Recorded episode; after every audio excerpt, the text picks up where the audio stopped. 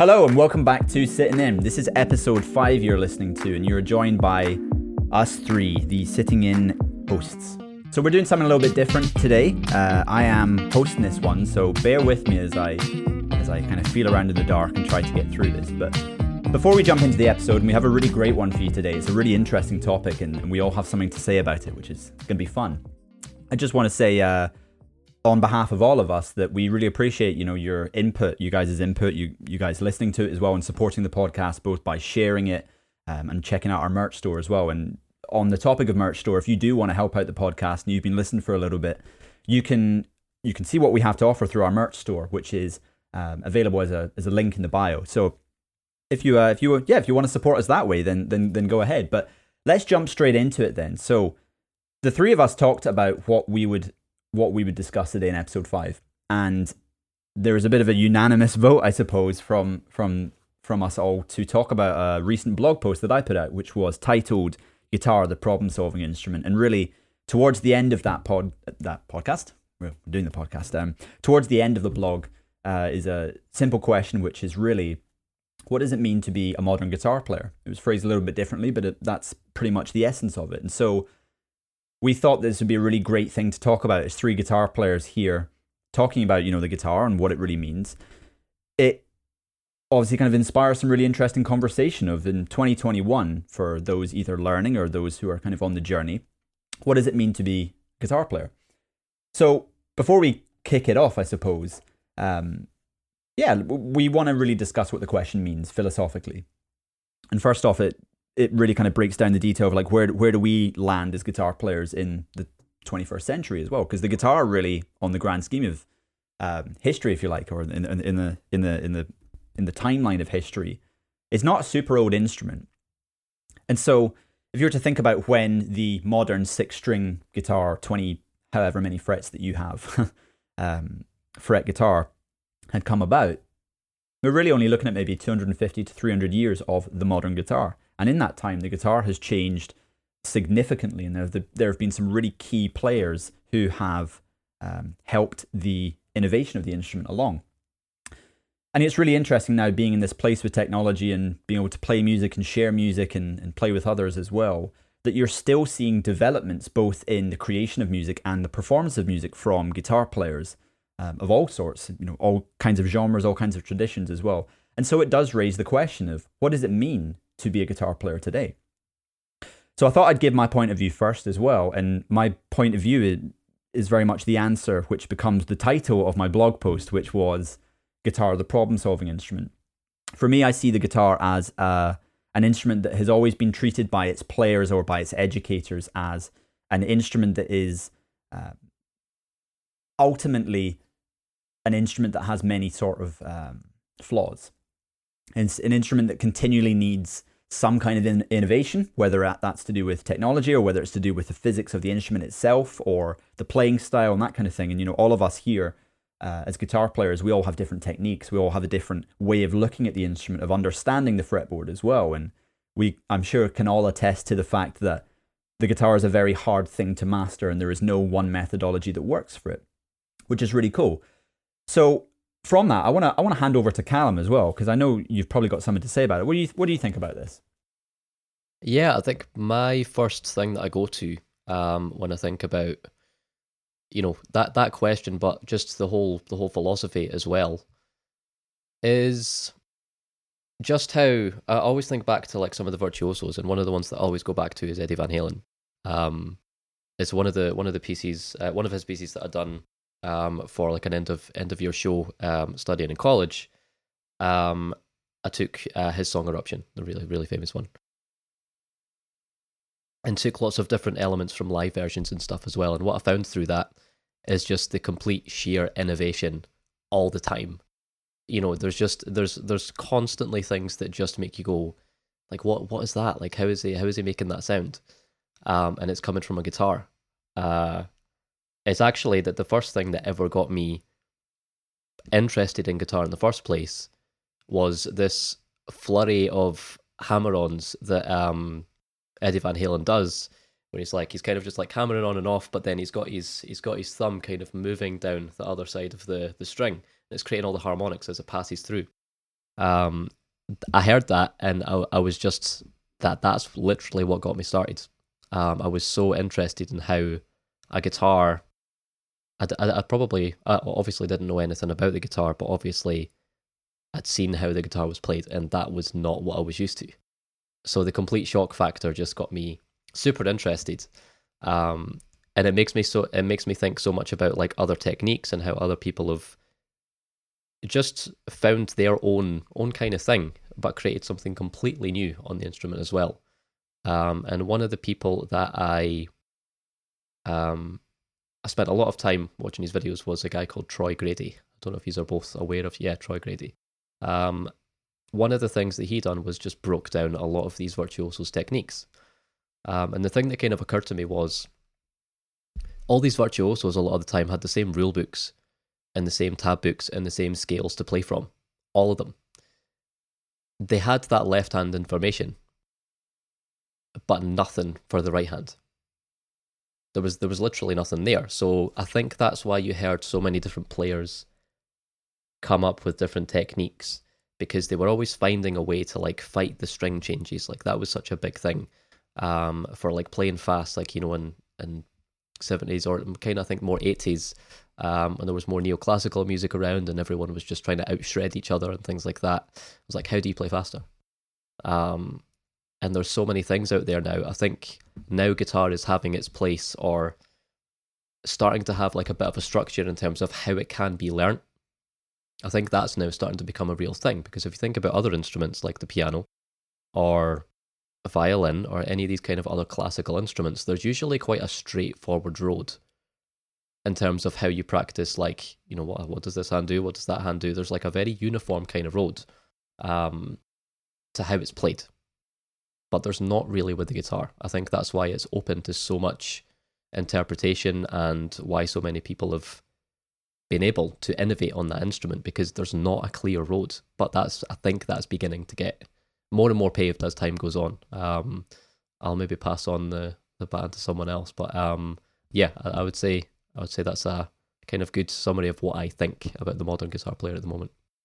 Absolutely, and you know, in what you've just said there is very much kind of where I get to as an answer in my post, which is really that at the end of the day, you and I are talking about the same thing whenever we talk about innovation or problem solving, which is that the instrument presents a number of flaws that the player, depending on who the player is as well, because we're all different. We all have different hands, bodies, minds, you know. We all have a different set of kind of tools, if you like, to problem solve, and we're also aiming for different things as well. And I'm glad you mentioned guys like Troy Grady as well, because I think you're seeing with the more that people dig into the physics of the instrument as well and what it means to play the instrument, you're starting to see people really take that advice on board and come out with really original voices even today. I happen to think as well that the electric guitar is an instrument that you can still pick up, you can still spend a lot of time on, and you can craft your own voice that nobody's ever really heard, you know, using whether it's technology or certain techniques. I think of guys like Stanley Jordan, or I think of guys like, obviously, Alan Holdsworth as well. I'd put Tosin Abasi in there as well, as guys who have completely revolutionized the way that they are playing, but they've not gone out of their way to deliberately play in a different way. They've gone out of their way to explore something that perhaps has not been explored before, but also to sort of problem solve something that that has maybe never been solved as well, which is really interesting in a sense. And it's a really funny thing to compare ourselves to the only other harmony instrument that there is, which we would have to look at the piano for. The piano being one of those instruments that I think, and I do make this claim, and I'm making it, I suppose, with a little kind of asterisk, that it's really up to the listener or to the reader and what they think about this. But looking at the piano really is the ultimate Western music instrument for range, for polyphony, for, you know, harmony, for all of these kind of things, for volume even as well sometimes. And this is also another point that I make in the post, is that the piano is a very much limited instrument in terms of the generation of sound next to the creation of it. Of course, every instrument can create sound, but the generation of sound can only really be hit by pressing a key. Generation being the physical process of hitting something.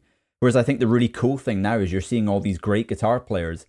You and I, Callum, talked about guys like Tim Henson as well, who are really changing the way of how the guitar is heard, but also how the guitar is approached physically, which is a really cool thing. You know, we think about the ways in which the strings can actually be, well, how they can be kind of hit or put into motion, I suppose, to generate sound. You know, you can pluck things, you can tap things, you can use harmonics as well. You can strum things as well. You can hit them. I suppose there's a whole barrage of different techniques that you could use to make the instrument work. And it's really funny, and I'm sure we'll get onto this as well, but all of us being guitar teachers, I've always found it really encouraging to dig into the specific way in which my students approach their instruments, whether that's from a technical aspect or whether that's from an interest in harmony or an interest in trying to recreate a sound. Perhaps that's in the work that I do in trying to emulate, say, piano players in my own investigations of the instrument, or it's others trying to investigate, say, saxophone players or voices as well, you know, because we hear guys like Derek Trucks who've worked with a slide and they sound as close to a human voice as I think we've ever heard, which is incredible, really. And you can go back to a lot of the early sort of Delta blues guys as well, who very much explored that, because the point was to try to get closer to the human voice. And so it led to a whole innovation, you know, a real kind of flourishing moment for the guitar as an instrument to really explore it. And so whilst we can see it as innovation, at the end of the day, the way that I would at least kind of categorize it would be through this idea of problem solving, which is really cool. And, you know, we think about this a lot in terms of the role of the guitar and what it means to be a guitar player today. In some ways, we are the most versatile instrument in the room sometimes, because we control harmony, but we don't necessarily have to do that. We have a rhythmic aspect to us as well. Sometimes we have a melodic aspect, and perhaps only a melodic aspect, and perhaps we can do all of those things at the same time without the need of another instrument around us, which is really, really amazing as well. And you're starting to see that the guitar truly has a role for all kinds of different things as well. So the role is obviously kind of another part of what does it mean to be a guitar player. But I think of guys like, and again, something else that I mentioned is guys like Charlie Christian, who are pivotal in taking the guitar from the back of the band as being a rhythmic instrument to the front of the band, where it becomes the source of enjoyment, or it becomes the source of the melody and the harmony and the real interest, perhaps in phrasing or in soloing for whatever the performance sort of requires. But yeah, it's another thing that really tests our creativity to what is it that we want to do with the guitar as well. And that I suppose in turn inspires us to really approach it in a different way as well. But Rhys, how would you think about the future of the guitar as well? Because that's a question that I'm interested in hearing an answer from you.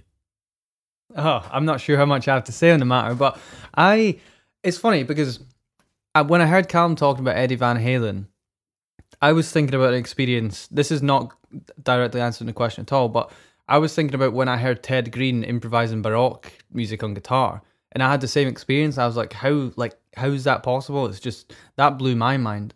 But yeah, sorry, what was your question again, Jack? So I was asking you about, what do you think the future of the guitar is? Because we're seeing all this really interesting stuff coming out from players who are, I suppose, really revolutionizing the approach to the guitar, from whether it's a theory angle or whether it's from a technical angle, or perhaps it's even the guitar changing. Like, what do you think the future of the instrument really is?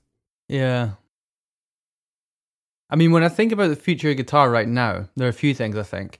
The first is that technically, I don't think we've reached the limit of what's possible on guitar at all, because there are people like Tim Henson doing all this mad stuff that nobody was doing 5 years ago. I didn't see anybody doing that kind of stuff 5 years ago. And then there are people, you know, just kind of putting extra strings on the guitar, you know? And I don't even know what, like, people use these days, but you can get like a 9-string guitar. And I don't know how I would use that. I'm just trying to work out how to use 6, but I wonder how far we'll go with adding strings to the instrument as well, because it seems that a lot of people get on well with that. I don't personally, because I'm just a simpleton 6-string slinger. But yeah, I don't know. I kind of think about the technical side, but also the side of adding more to the guitar, but then tonally as well. I think that there are a lot of people doing interesting things with that. For example, I think what Kurt Rosenwinkel's doing with his sound is really interesting and unique. And yeah, I don't have an answer, like, as to where the guitar will be. Nobody does, because we can't tell the future. But yeah, I imagine there'll be much more integration with stuff like MIDI potentially. Like it'll be more of a normal thing, because I know now you can get a Fishman pickup and like have a MIDI guitar sound whilst using your guitar, but I don't think it's quite there yet. But I imagine you'll have like a guitar that is just totally compatible with MIDI in say 20 or even 10 years maybe. I've also saw people creating guitars that you can literally change the pickup in, like just by changing a thing. Like it's already got like 3 pickups and you just switch it around, which I think is just insane. You know, I'm already like so overwhelmed by having a Line 6 Helix that can do any amp sound I want pretty much imaginable. But then adding that dimension into my guitar, like it's gonna happen.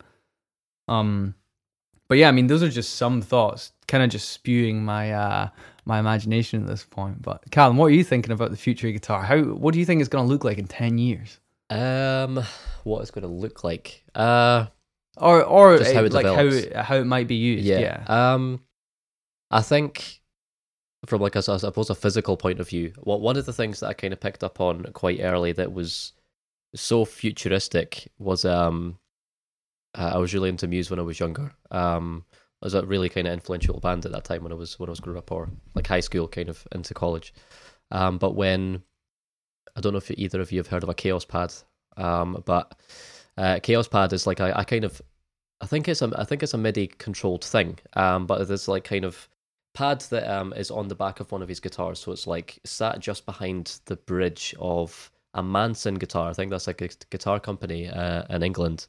And yeah, it's I can't remember how to describe what it does, but there's maybe say he plays like a harmonic and he can like maybe sweep through like a frequency spectrum, almost like a kind of like an envelope filter or something like that. So there's so much audio processing, and that was for a gig in 2007. Like that was a long time ago. So I think, as you were saying, Rhys, the limitations from a physical point of view, tonal point of view, in terms of like audio processing and things like that, there's so many things that I could name, or sort of bands, individuals who just use audio effects a lot to create completely different sounds. And I've definitely been there myself, because it's something I really enjoy. I really, really enjoy just having like a bunch of things, you know, a bunch of pedals and just fiddle about with things and seeing what kind of results that you can get. It's one of the things that I picked up more recently from a composer, Mick Gordon, who'd done the Doom Eternal stuff, Doom Eternal game soundtrack and things like that. And he's one of these composers that for one of the pieces, or for some of the songs in the soundtrack, he used that 9-string guitar and got that really, really heavy sound. But there was also a completely different side to it, where he had essentially like 4 chains of pedals, like 4 pedal setups. And the only input that he was allowed to use to create a lot of the sounds in Doom was a sine wave. The purest form of music, the purest form of anything that you can do in music. And it's he manipulated that in 4 completely different arrays, or 4 different lineups of pedals to create these completely different soundscapes. And the results are mad. The results, I just find it so fascinating that just like you started with this one tiny sound, that's the basis of like all sound basically, and you can manipulate it into anything. Like I don't know if you've heard any of that Doom Eternal stuff, or there's a really good kind of talk where he demonstrates it and talks about his process from like, we started with this and we put it through these chains, and this is the result that we got, until it eventually works up to that sound that everyone is associated with Doom. So I really could go on for quite a long time with, you know, the audio effect side of things and the technique side of things. But I think one of the things that brings all these things together is actually just the wealth of information that we have. I feel like, as I was saying earlier, with the books and stuff and materials that maybe you had through 70s, 80s, they were all kind of the same, and a lot of people were maybe just kind of, you know, learning from those books, and that's the majority of the information that you had. You just kind of had to make do with those scales and songs and riffs from other bands. But now, you know, you can search up a band's rig, a couple of clicks, and start taking influence from that straight away. So as soon as you like a sound, you can figure out exactly how it's made, and maybe even start working on it that day if you've got the same facilities. So I think because of that, like the, as I was saying, with the tonal, the physical, and the kind of technique as well, all these things are just accelerated, which is why I think you're getting so many interesting ideas at the moment with Tim Henson, Tosin Abasi, all people like that. It's definitely becoming such a versatile instrument in a myriad of different ways. So that actually leads me on to a question I do have for the both of you, is that we're talking about diversifying the guitar again, and, you know, as technology sort of moves on and the faster it moves, we have this issue where there still seems to be no unified way of learning it. There's still no unified way of playing the guitar, or for even being able to search out a method. It actually gets harder and harder to find the one method that works for you. And, you know, I think something that all of us have talked about, we've talked about this both on the podcast and privately amongst ourselves, really, is that we're always adjusting things in our playing, whether it's how we hold the pick, whether it's, you know, something to do with the left hand, whether it's spacing, any of those kind of things, or perhaps it's about finding a sound. These things, as you say, Callum, the guitar is such a malleable instrument in that there's still so much to discover about it for yourself. I think sometimes it can leave people feeling really bewildered by how much is really out there. And so perhaps one of my questions here, I'd love to know what you both think on this, is, has there ever been a situation of thinking, man, this is too much, I don't know what road to go down, there are so many avenues that I don't really know what to go down first? Or have you ever had that experience with students where it's been really hard to direct people? Definitely. I can think of probably about 5 students straight away who have told me, it's like, oh, I just signed up to True Fire and I've got all these courses and I bought this book and Rick Beato's got a good page. And I think that's great. I really do. But I think, unfortunately, the downsides of that is that there's just so many, you're learning so many approaches at once, which I think for a certain student that can work. But I know for me that didn't work. I kind of just pursued a path for a while and then I deviated and maybe followed something else for a while. So I think the evolution of technology and how it kind of goes in line with guitar is great. But I also feel that there must be a lot of people who just feel so overwhelmed when they go on the internet. It's like, all right, I want to learn how to play a chord. And they go on YouTube and it's like, oh, well, where do I go? You know, it's like there are thousands and thousands of videos on how to play Wonderwall. You know, what one's the best?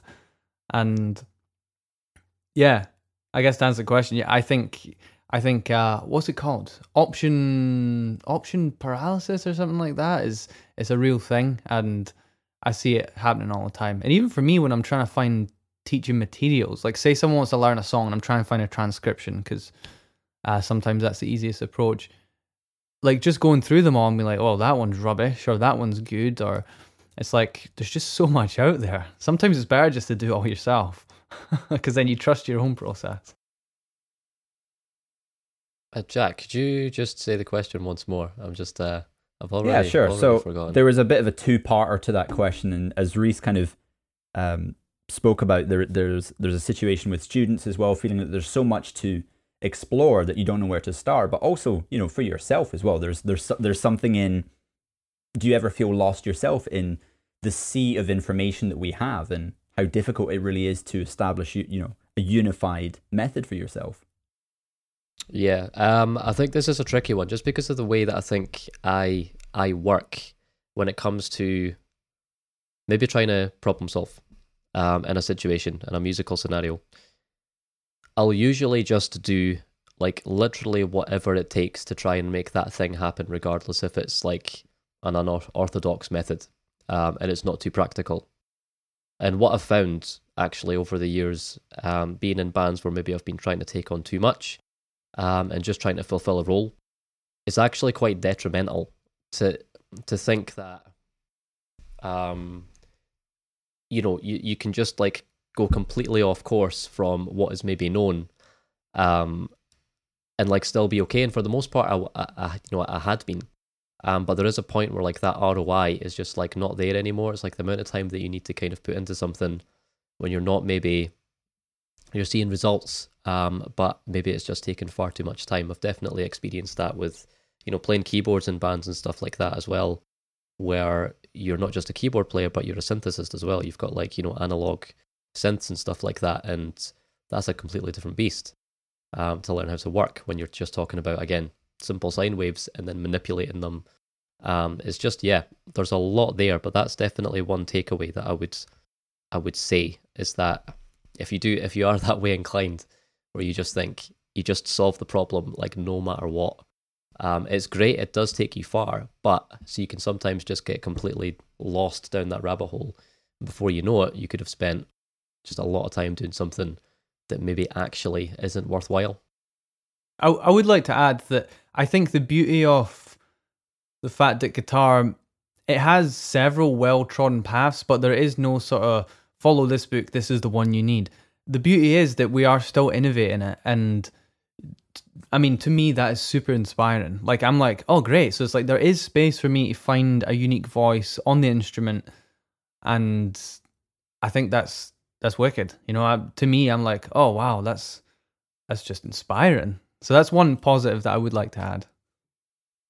And, you know, I think from both of what you guys have said, something has really popped up in that the limitation of the instrument is in some ways both its hindrance and its help, in that, you know, if we were to look at an instrument, and I make this analogy quite a lot with students as well. When we look at the guitar itself next to a piano, I don't play any piano. Let me just preface that by saying I don't play any piano at all. But I can figure out where B and C are, because I know there's no B sharp, so I know there's a bit of a space between them. And I also know that there's no E and there's no F. There's a little bit of kind of guessing around there and realizing there's, you know, say three sharps that happen each a tone away. And then you've sort of figured out loosely how the piano works. But from the guitar, if you were to ask a piano player to figure out how the guitar works, well, that's a whole other ball game, because they don't have an answer for what the open strings are. If you pointed to any of the notes on the neck, there's no obvious indication about, you know, B, no B sharps, or there's no, you know, there's no, I suppose, solid way of being able to understand the instrument just from first look. So it immediately creates the problem when you pick it up as any kind of musician, as a guitar player or not. And it's very much about trying to kind of solve it. And, you know, there are so many great methods from education that we've tried to problem solve around. So whether that's, say, the CAGE system, whether it's even tuning and fourths as well, is another way in which people sort of get around the issues that the guitar presents. And there are so many different ways that we can problem solve, but really in some ways the benefit of the guitar being such a limited instrument is that there is no limit to the amount of ways in which you can problem solve something. And in fact, the creative aspect is that as long as you're being creative and as long as you are continuing to be curious at the instrument and try things that are perhaps, yeah, very risky. Perhaps, you know, you are changing the role of the instrument. Perhaps you're changing something to do with how you hear harmony as well, or the tuning, or that sort of thing. It's about taking risks and knowing that the problem to solve is really unlocking your creativity. That's the only problem really to solve. So unless anybody has any final thoughts, I think it would maybe be about time to wrap everything up. But what do you guys think? Absolutely. No, I was just gonna unmute myself to say, yeah, I think that's a good shout. Yeah, for me that was a very interesting conversation to sit in on, because going into it, I felt like I didn't actually have much to add, but you know, the way the conversation unfolded, it was like, I can have a think about ways that it relates to me. And I hope you, the listener right now, are thinking, oh yeah, like I'd never thought about, you know, what the guitar might look like for me in 10 years or 20 years, or my children, if they take it up, you know.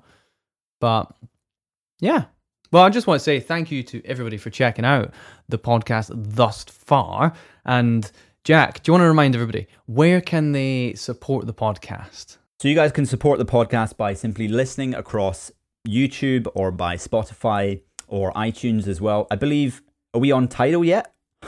What else are we on? Not yet. We're not. iTunes, Apple Podcasts, Spotify and YouTube so far.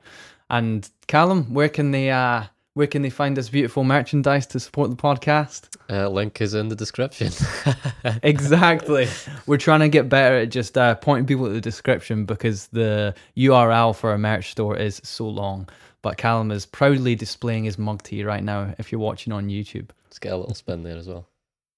Nice. Awesome. Well, if you made it this far, thank you so much for listening. Big up to Jack Handyside for hosting this episode. Thank you so much, Jack. And yeah, we look forward to catching you in the next one. Cheers.